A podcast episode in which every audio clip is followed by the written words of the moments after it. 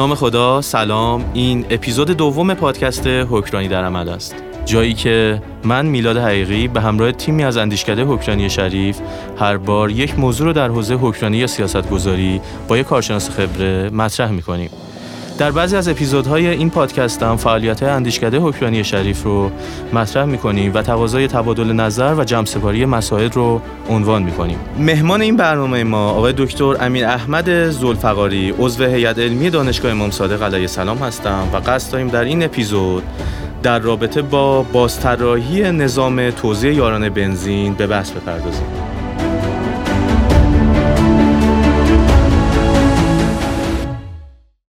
عرض سلام و احترام دارم خدمتون آقای دکتر. بفرمایید با شنوندگان یک سلام علیکی داشته باشید که وارد در حقیقت بحث بشیم.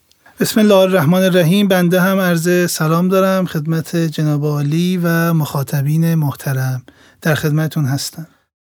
برای اینکه در تاریخ ثبت بشه باید ارز کنم که این پادکست در شرایطی ضبط میشه که چند روز پیش سخنگوی دولت اعلام کردن که تغییراتی رو در حوزه توزیع یارانه بنزین خواهیم داشت و امروز هم به طور رسمی وزیر نفت در حقیقت موضع خودشون اعلام کردند و ذکر کردند که ما به صورت پایلوت در دو جزیره کیش و قشم این طرح رو به اجرا در خواهیم آورد. آقای دکتر اجازه بدید که با این سال شروع کنیم که اصلا یارانه بنزین چیه و اینکه اساسا دولت به بنزین داره یارانه میده؟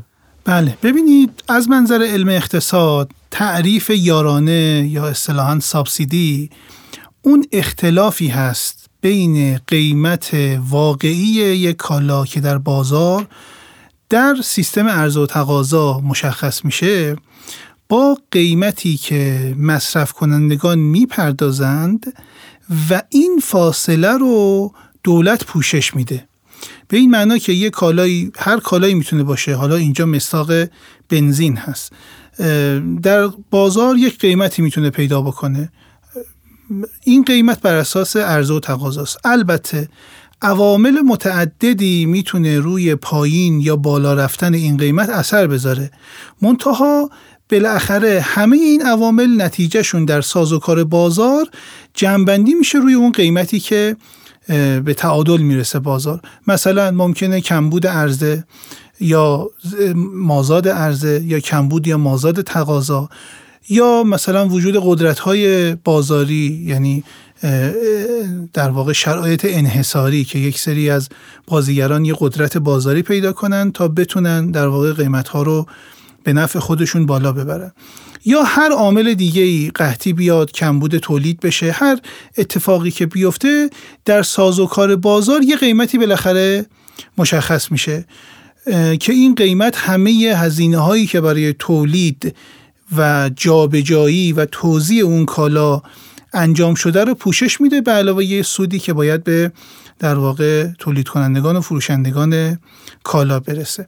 اون قیمت که مشخص شد دولت ها مثلا تشخیص میدن با توجه به سطح عموم درآمد مردم و قدرت خرید عمومی مردم این قیمت بالا هست و در واقع اون مقداری که مردم نیاز دارن از اون کالا مصرف کنند با این قیمت و با سطح درآمدی در واقع عمومی مردم نمی‌خونه با هم.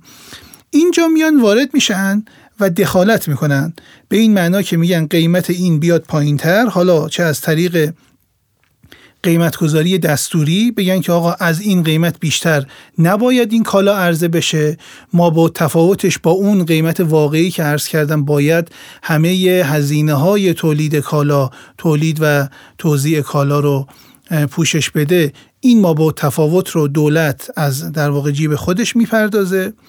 یا اینکه این رو در واقع یه پولی رو به مردم میده یا به مصرف کنندگان خاص یک کالا میده که اونها در واقع این پول رو بپردازن.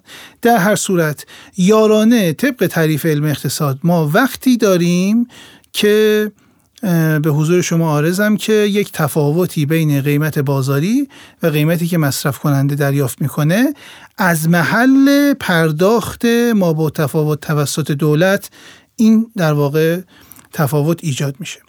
یه بحث دومی اینجا مطرحه. آیا به صرف در واقع مقایسه با قیمت تعیین شده بر اساس هزینه تمام شده ما یارانه رو محاسبه بکنیم؟ یعنی بگیم مثلا فرض بفرمایید بنزین در میاد لیتری با همه هزینه های تولید و توزیعش در میاد مثلا لیتری 6000 تومن به فرض که ظاهرا یه رقمی همچین یعنی نزدیک به همچین رقمی هست.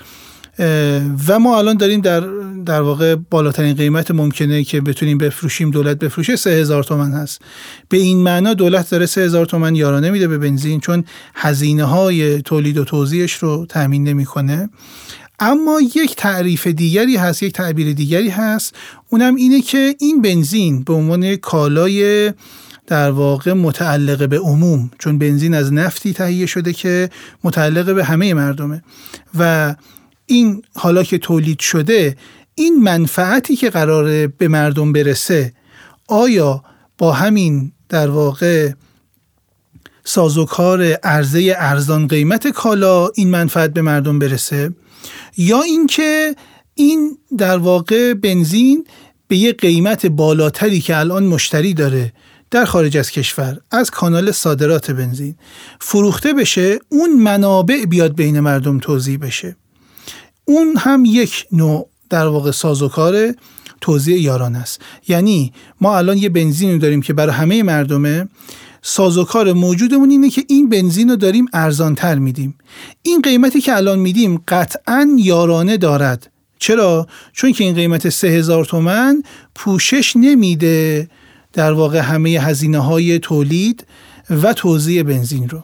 اما علاوه بر اون اون در واقع که حالا گفته میشه در حدود 6000 تومن هست منتها اون ارزش بنزین بر اساس قیمت صادراتی که اصطلاحا هزینه فرصت در واقع مصرف بنزین هست و ارزان بودن بنزین این مصرف رو بالا می‌بره اون رقم خیلی بالاتره که حالا به قیمت فوب خلیج فارس اگر حساب کنیم حالا قیمتی که در واقع وجود داره حتی چهل سنت هم اگر در نظر بگیریم مثلا با دلار سی هزار تومنی حدود دوازده هزار تومن میشه در لیتر.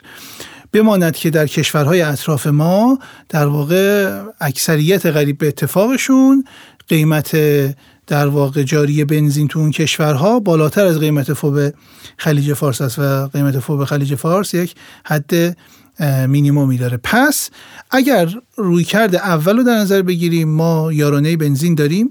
رویکرد دوم که حالا ازش تعبیر به یارانه پنهان میشه.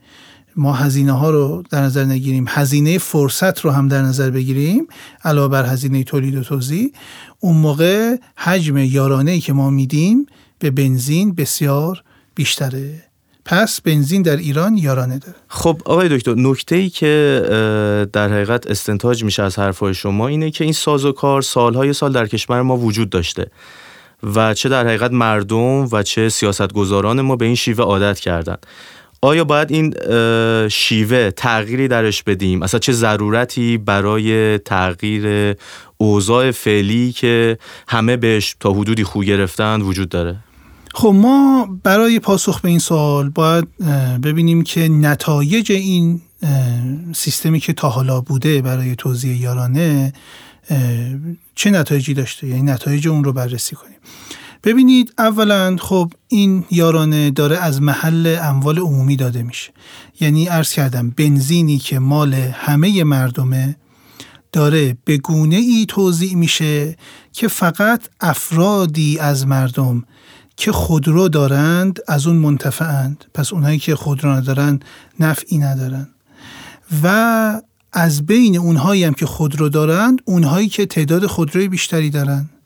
یا میزان مصرفشون بیشتر هست اینا بیشتر از همه منتفعن خب این بحث در واقع مشکل عدالت رو در پی داره.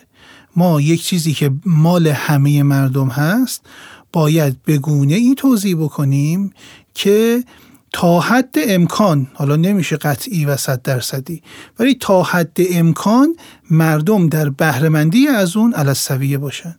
عرض کردم الان طبق آمارها ما بیش از 24 میلیون خانوار داریم که تقریبا نیمی از این خانوارها در واقع خودرو ندارن خودروی شخصی ندارن.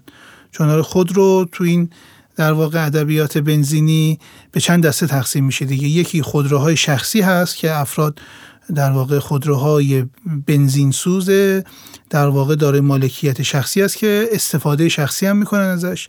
یه سری خودروهای عمومی هست که حالا تاکسی ون وانت برای حمل و نقل انسان و کالا و اینا استفاده میشه و بنزین سوز هستن.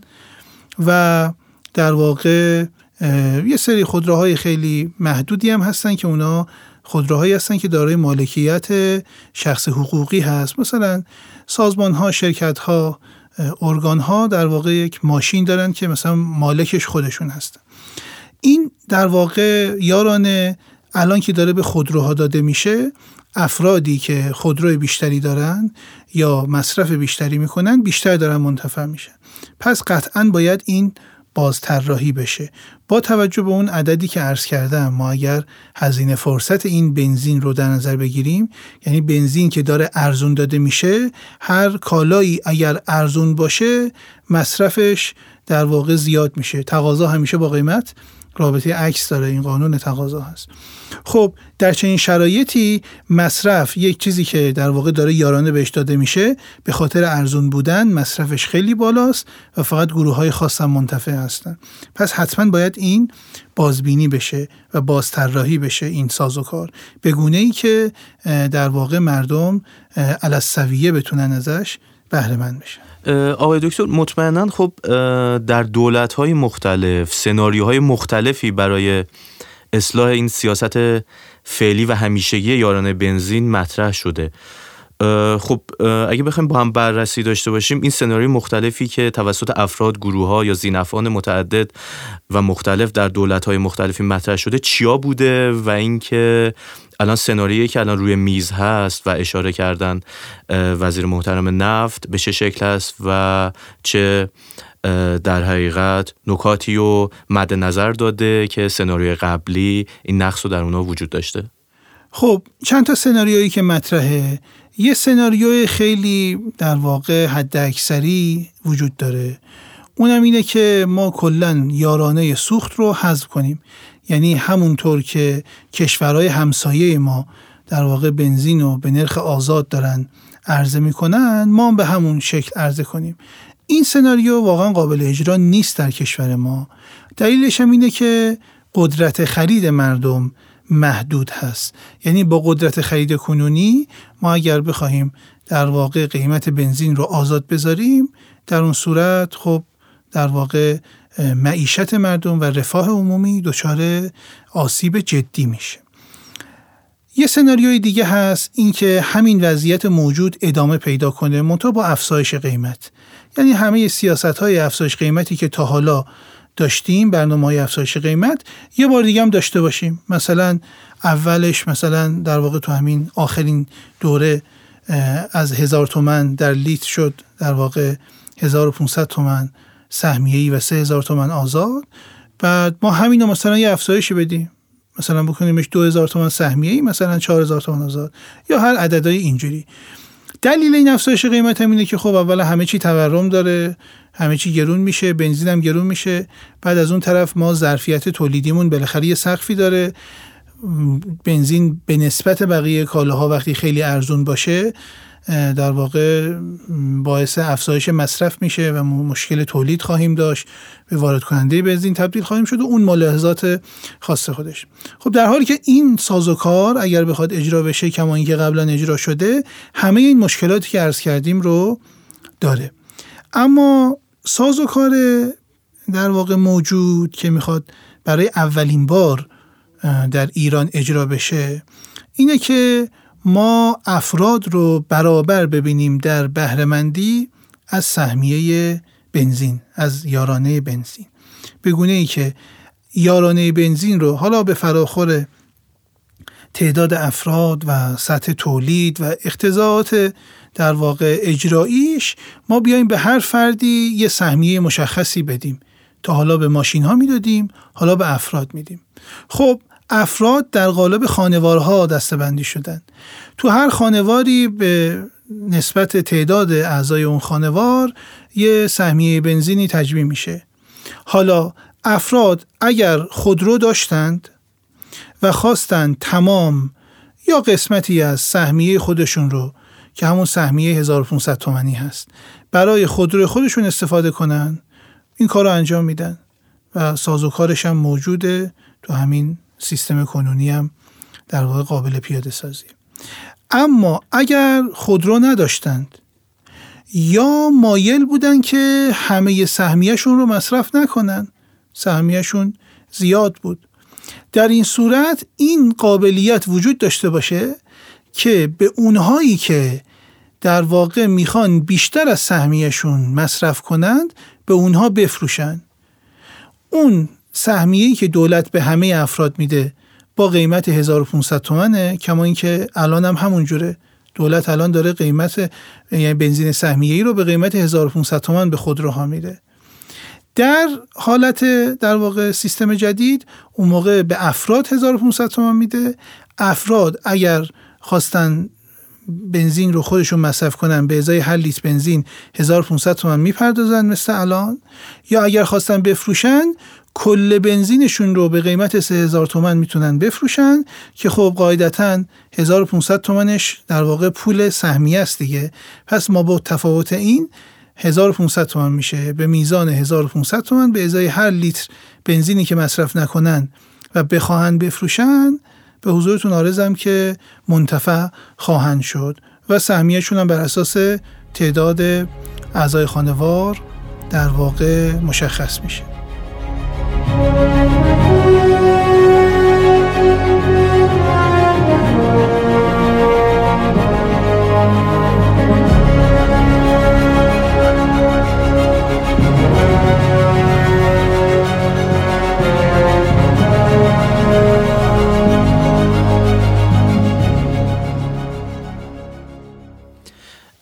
آقای دکتر موقعی که بحث تغییر سیاست یا تغییر رویکرد پیش میاد خب خیلی طبیعی است که بعضی از افراد، نهادها یا سیستم حتی مقاومتی می‌کنه در برابر این تغییری که می‌خواد اجرا در بیاد.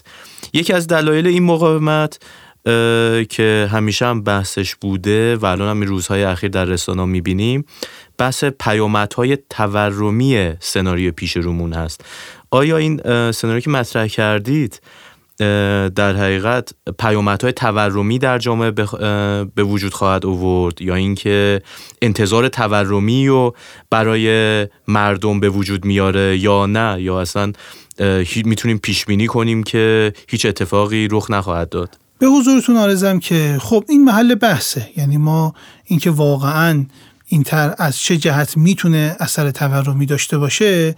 درسته که باید بالاخره حرف دقیق وقتیه که ما تر اجرا بشه بعد بررسی کنیم ببینیم که مثلا اثر تورمی داشت یا نداشت و چقدر داشت چند درصد روی تورم ماهانه و سالانه اثر گذاشت. اما بر اساس در واقع مناسبات و روابط علی معلولی که تو علم اقتصاد وجود داره ما اینو می‌تونیم تحلیل کنیم. ببینید تورم حالا فارغ از اون اختلاف نظراتی که در رابطه با تورم وجود داره چون تو بین اقتصاددانایی اختلاف نظری هست. اینکه آقا ریشه تورم صرفا نقدینگیه یا اینکه نه مثلا افزایش هزینه هم موجب تورم میشه و تورم با فشار هزینه هم داریم. یعنی هزینه ها که بره بالا قیمت ها رو می‌بره بالا. این حالا یه محل اختلاف مثلا به این بحث اختلافی که بین اقتصاددانا وجود داره ورود نمی‌کنه. اما به صورت کلی ببینید تو این طرح قرار چه اتفاقی بیفته؟ آیا قرار هزینه زیاد بشه؟ ظاهر امر اینه که نه. چون که قیمت خود بنزین که افزایش نخواهد یافت.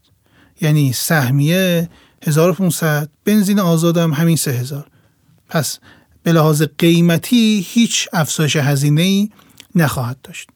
فقط میمونه بحث این که آیا در واقع این تغییر سازوکار تخصیص سهمیه ایجاد هزینه بکنه یا نه؟ ببینید تو این طرح دیده شده که خودروهای عمومی که حمل و نقل عمومی رو انجام میدن سهمیهشون ثابته. فقط سهمیه خودروهای شخصی به همون ترتیبی که اول عرایزم عرض کردم. سهمیه خودروهای شخصی حذف میشه و به جای اون اون سهمیه میاد به افراد اختصاص پیدا می‌کنه. الان طبق آماری که وزارت نفت میده حدود فعلا تقریبا حدود چهل میلیون لیتر در روز حالا چهل تا چهل دو میلیون لیتر در روز سهمیه داره به خودروهای شخصی داده میشه خودروهای شخصی و موتورسیکلت ها. که خب این این می‌خواد حذف بشه. و الا این که بگیم آقا کرایه تاکسی ها زیاد میشه یا مثلا هزینه های حمل و نقل زیاد میشه. هزینه های حمل و نقل ما حمل و نقل های بین شهری که عمدتا با وسایل بنزین سوز نیست. حمل و نقل بین شهری با تریلی با کامیون با در واقع ماشین های باری هستش که سوختشون گازوئیل هست. حمل و های درون شهری هست که وانت و در واقع ماشین های باری کوچکتر هست که اینا هم خب قرار اصلا قرار نیست سهمیهشون تغییری کنه. اینا کارت سوختشون حفظ میشه و سهمیهشون مثل الانه. تنها چیزی که قرار تغییر کنه اینه که خودروهای شخصی که افراد برای جابجایی شخصی خودشون استفاده می کنند. افراد برای جابجایی شخصی خودشون استفاده می‌کنن اینها قرار سهمیش حذف بشه. خب بعضیا ممکنه بگن که نه. حالا تاکسی ها و ناوگان حمل و نقل عمومی در واقع همه این کار حمل و نقل عمومی رو انجام نمیدن. یه سری مسافربرهای شخصی هم هستن. خب اونا که در واقع سهمیه ماشینشون حذف بشه اونها کرایه ها رو افزایش میدن. بحث سر اینه آیا الان اون خودروهای شخصی که در واقع کار حمل و نقل عمومی رو انجام میدن الان مگه کرایه ها رو بر اساس بنزین 1500 تومانی تعیین می‌کنن؟ نه خیر. الان هر ماشین 60 لیتر داره با 60 لیتر مگه در ماه با 60 لیتر مگه چقدر میشه جابجایی مسافر انجام بشه؟ پس اون خودروهای شخصی که کار حمل و نقل عمومی رو انجام میدن با همون در واقع در حال حاضر هم با بنزین 3000 تومانی. خب فرض کنیم که اونها مثلا خانوارشون تعداد خانوارشون و میزان سهمیه که دولت اخصاص میده به گونه ای باشه که سهمیهشون مثلا از 60 تا کمتر بشه. اون توی قیمت گذاری برای در واقع سرویس که ارائه میدن تو حمل و نقل عمومی اثری نداره. چون نهایت اینه که اونا سهمیه نداشته باشن برن بنزین آزاد بزنن. خب همین الان مگه این کارو نمی‌کنن؟ همین الان اونا دارن بنزین 3000 تومانی می‌زنن. خب اون موقع هم سهمیهشون حالا کمترم بشه به فرض یا بیشتر بشه در هر صورت اونا سهمیه خودشون رو حق خودشون می‌دونن. باهاش حمل و نقل شخصی خودشون انجام میدن. اون کاری که حمل و نقل مسافر انجام میدن و بر اساس اون قیمت گذاری همین الانم هم کردن به خدمت آرزم که نرخ 3000 تومنیه پس وقتی که توی حمل و نقل خودروهایی که حمل و نقل انجام میدن تغییری توشون حاصل نشه خب طبیعتا هیچ دلیلی برای ایجاد تورم وجود نداره. چون هیچی قرار نیست گرونتر از وضعیت الان بشه. تنها حالتش اینه. اونهایی که مصرف شخصی می‌کنن تا حالا به ازای هر ماشین 60 لیتر می‌گرفتن. الان در واقع این سهمیه میره به افراد. یه سری از افرادی که در واقع تا حالا ماشین نداشتن و هیچ بهرهمندی از این سهمیه نداشتن دارن در واقع بنزین 1500 تومانی می‌گیرن. به اینهایی که می‌خوان مصرف کنن بیشتر مصرف کنن از سهمیهشون بیشتر مصرف کنن بنزین 3000 تومانی میفروشن. پس ما هر از هر طرفی که نگاه می‌کنیم قرار نیست هیچ افزایشی توی هزینه ها اتفاق بیفته. تنها افزایشش هزینه حمل و نقل شخصیه. کسانی که تا حالا مثلا با خودروی شخصیشون مسافرت می‌رفتن در واقع داخل شهر تردد می‌کردن. اینها اونهاست که در واقع حالا باید یه هزینه بیشتری بدن. اونم افراد دارای خودرو هستن. که اون هزینه بیشتر هم در حد اینه که شاید البته عرض کردم بستگی داره که دولت چه مقدار سهمیه اختصاص بده. این ارقامی که شنیده میشه احتمالا اینا به طور متوسط تغییری نمی‌کنن. اما بالاخره فقط توضیح اون بهرهمندان از سهمیه 1500 تومانی تغییر خواهند کرد. آقای دکتر با مطالبی که فرمودید و ادله‌ای که عنوان کردید من درست متوجه شدم. یعنی شما عنوان می‌کنید که از لحاظ علم اقتصاد ما منطقا هیچ تورمی نخواهیم داشت. ولی اون بحثی که در حقیقت انتظار تورمی که مردم دارن و به نوعی میگید که باید یه مقدار بررسی کنیم یا بهتره بگم باید مدیریت بشه اون انتظار تورمی مردم. این شیوه مدیریت این انتظار تورمی مردم که ما همه به این قائل هستیم حتی شاید به اشتباه که قیمت و یا حتی سیاست گذاری در حوزه بنزین مستقیما روی تورم ما تاثیر داره. حتی هر جوری که همونطور که شما فرمودید در حقیقت بر اساس علم اقتصاد هیچ تاثیر نباید داشته باشه این سناریو جدید. ولی در حقیقت از لحاظ اینکه این ذهنیت و تصویرسازی و این انتظار در مردم وجود داره پس تغییراتی رو شاید شاهدش بودیم. این مدیریت انتظار تورمی مردم باید به چه شکل صورت بگیره؟ ببینید انتظارات تورمی یک مقوله قابل توجهیه. اولا از نظر اقتصاد مهمترین نکته ای که از نظر علم اقتصاد مهمترین نکته ای که در بحث تورم وجود داره بحث نقدینگی. بله در حال حاضر کشور ما به خاطر سیاست های اقتصادی که تو سالهای اخیر اتخاذ شده به لحاظ رشد نقدینگی در وضعیت نامناسبی قرار داره. رشد نقدینگی به شدت اتفاق افتاده. این نقدینگی فعال شده به یه سری بازارها رفته تو اونجا اثرات تورمی و شوکای تورمی رو ایجاد کرده. هنوز هم تخلیه نشده. یعنی ما طی مثلا ده سال گذشته اگر بیایم بررسی کنیم که چند درصد رشد نقدینگی داشتیم بذاریم در کنار درصدی که در واقع تورم داشتیم و درصدی که رشد اقتصادی داشتیم.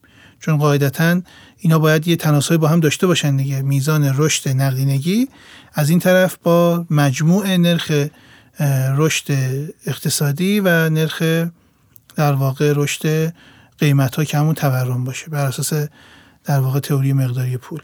خب هنوز هم این نقدینگی کامل تخلیه نشده. پس کشور ما در حال حاضر در شرایط تورمی به سر می‌بره.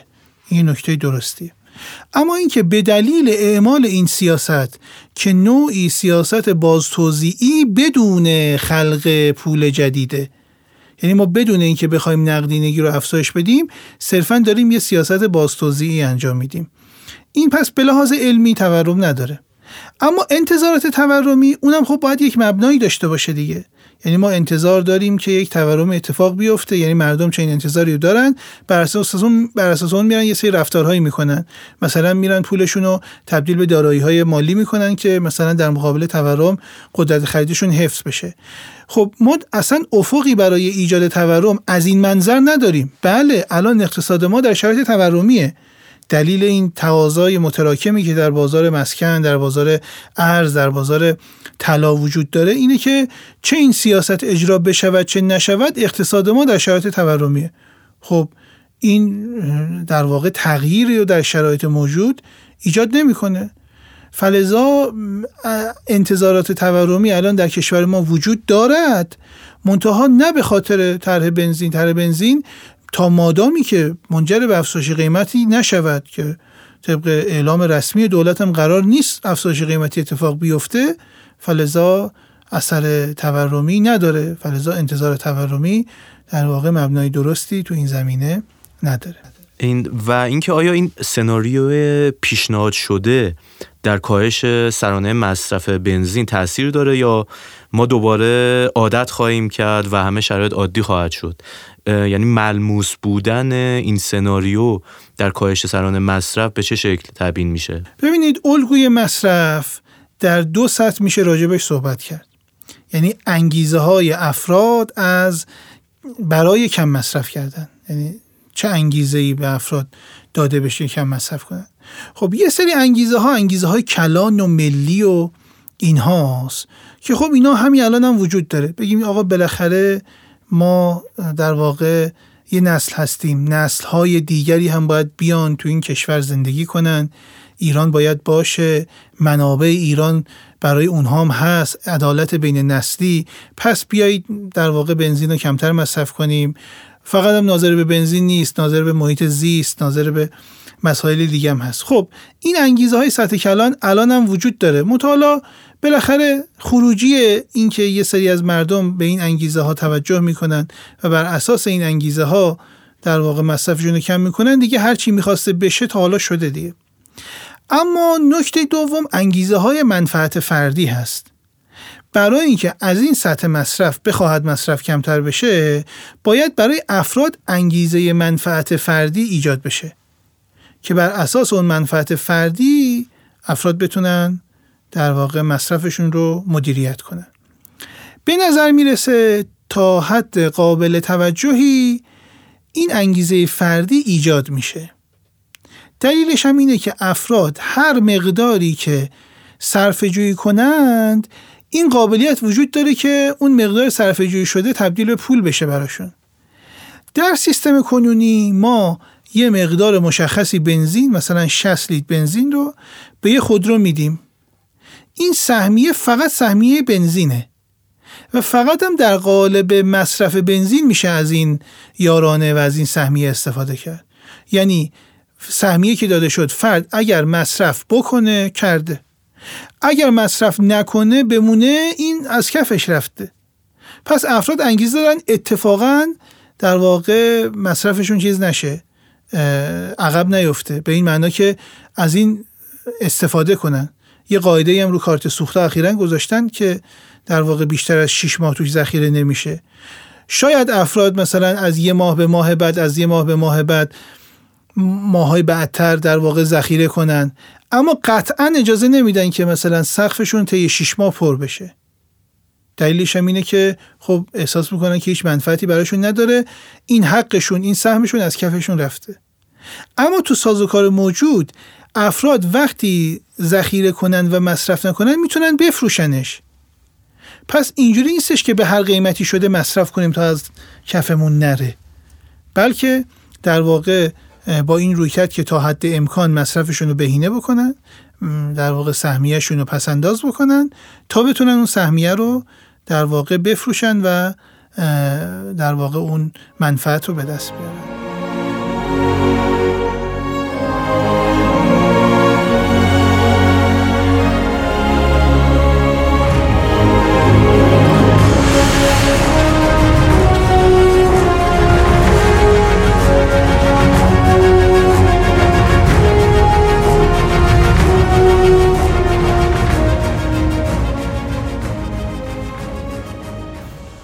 آقای دکتر برای من به شخص جالب بود که برای پیاده سازی این سناریو در ابتدا گفتن که دو تا نقطه رو به صورت پایلوت می‌خوان در این سیاست رو توش اجرا کنن. شاید حالا شما بهتر این نکته رو شاید تبیین کنید. شاید جز معدود دفعاتی باشه که برای اینکه می‌خوایم یه سیاستی رو جاری و ساری کنیم اول کار تو منطقه یا محدوده زمانی خواستیم به صورت پایلوت یه طرح رو به آزمایش بذاریم.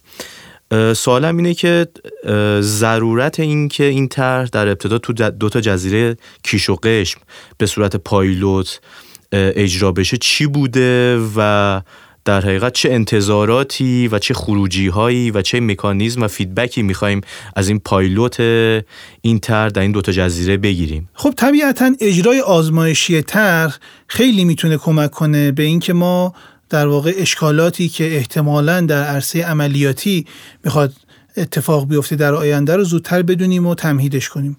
خصوصا که طرح از یک سری ابعاد جدید باشه. یعنی تجربه گذشته ای ناظر به این وجود نداشته باشه. خب این از دو منظره.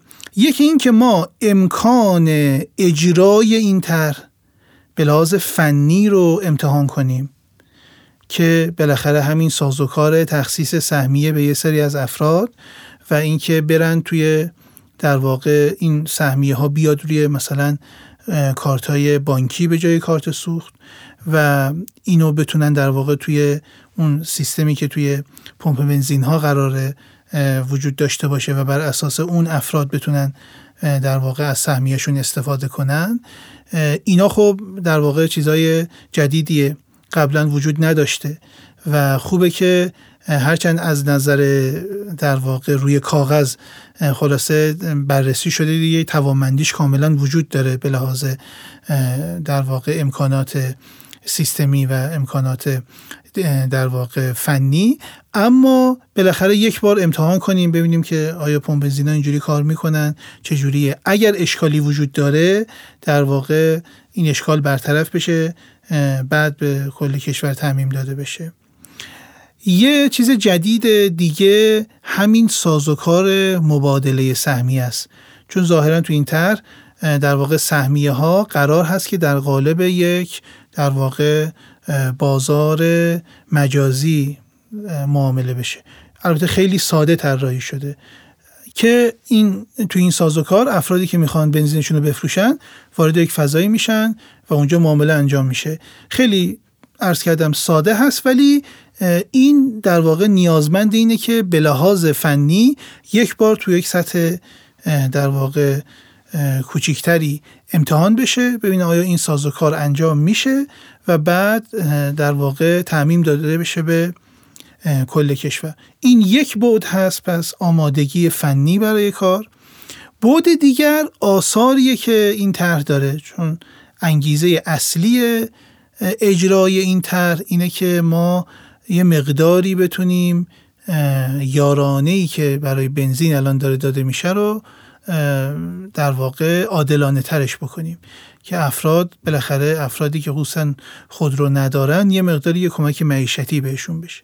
خب این باید در واقع به لحاظ اقتصادی هم بررسی بشه دیگه. یعنی بعد از اجرای تر ما ببینیم که این ترک اجرا شد چه اثری روی رفاه خانوارها ایجاد شد؟ چه اثری روی قدرت خرید خانوارهایی که در واقع تا حالا از سهمیه بنزین منتفع نبودن یا کمتر منتفع بودن ایجاد میشه. این رو هم در واقع قابل بررسی هست در سطح پایلوت وقتی که اجرا میشه. آقای دکتر اگر بخوایم که در یکی دو جمله جنبندی کنید سناریو پیشنهاد شده و طرح موجودو و اینکه یک آرامش خاطری و در حقیقت در مردم و شنوندگان عزیزمون ایجاد کنیم از اینکه این سناریو در حقیقت به نفع چه در کوتاه مدت و میان مدت و بلند مدت به نفع آهاد مختلف جامعه و مردم هست و نفع اولش رو مردم می‌برند و بعد دولت و نظام. حرف پایانی و سخن آخرتون چی می‌تونه باشه؟ اولا که این طرح در واقع یه مقداری از این توضیع ناعادلانه در واقع یارانی انرژی رو متوقف می‌کنه یعنی تبدیل به احسن می‌کنه. این خیلی نکته مهمیه. یعنی بالاخره ما وقتی که یارانه میدیم یارانه همون اول عرایزم ارز کردم با هدف حمایت معیشتی داده میشه. یعنی وقتی دولت میاد یه یارانه میده برای اینه که معیشت مردم تقویت بشه. پس اینجا اتفاقا اخشار ضعیفتر خیلی در واقع سزاوارتر هستند تا از این یارانه های عمومی بهره مند بشن تا اخشار در واقع داراتر. اما تو سیستم موجود اصلا این رعایت نمیشه. عرض کردم هر کی بیشتر مصرف می‌کنه طبیعتا کیا بیشتر مصرف می‌کنن؟ اونهایی که اولا خودرو دارند اونم با این قیمت های خودروها که واقعا خریدنشون خودش چالش جدیه. و ثانیا اونهایی که بیشتر خودرو دارن. پس هرچی افراد به لحاظ قدرت اقتصادی قوی تر هستن دارن بیشتر منتفع میشن. پس این اون فلسفه اصلی در واقع دادن یارانه رو داره خدشدار می‌کنه. در حالی که به این شکل باشه انشالله در واقع گامی در راستای عادلانه تر شدن این یارانه بنزین خواهد بود. انشالله اجازه بدید از اون تشکر کنم های دکتر بابت وقتی که گذاشتید و نکاتی که فرمودید. البته تعداد سوالاتی که در رابطه با سناریو پیشنهاد شده وجود داره خیلی زیاده. ولی تو زمان محدودی که ما در حقیقت این پادکست رو می‌خوایم ضبط کنیم امکانش نیست به همه این سوالات و موضوعات و در حقیقت شاید هم تا حدودی شبهات مطرح بشه. اینجا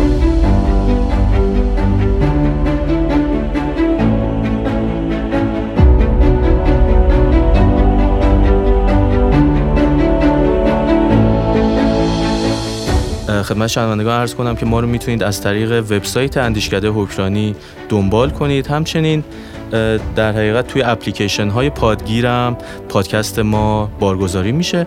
به علاوه برای اینکه با اندیشکده حکرانی بیشتر و بهتر در ارتباط باشید می‌تونید از صفحه اینستاگرام اندیشکده حکرانی هم تمام اخبار و برنامه گروه های این اندیشکده رو دنبال کنید. ممنون از اینکه ما رو تا اینجا همراهی کردید. منتظر اپیزودهای بعدی ما در پادکست حکرانی در عمل باشید. خدا یار و نگهدار شما.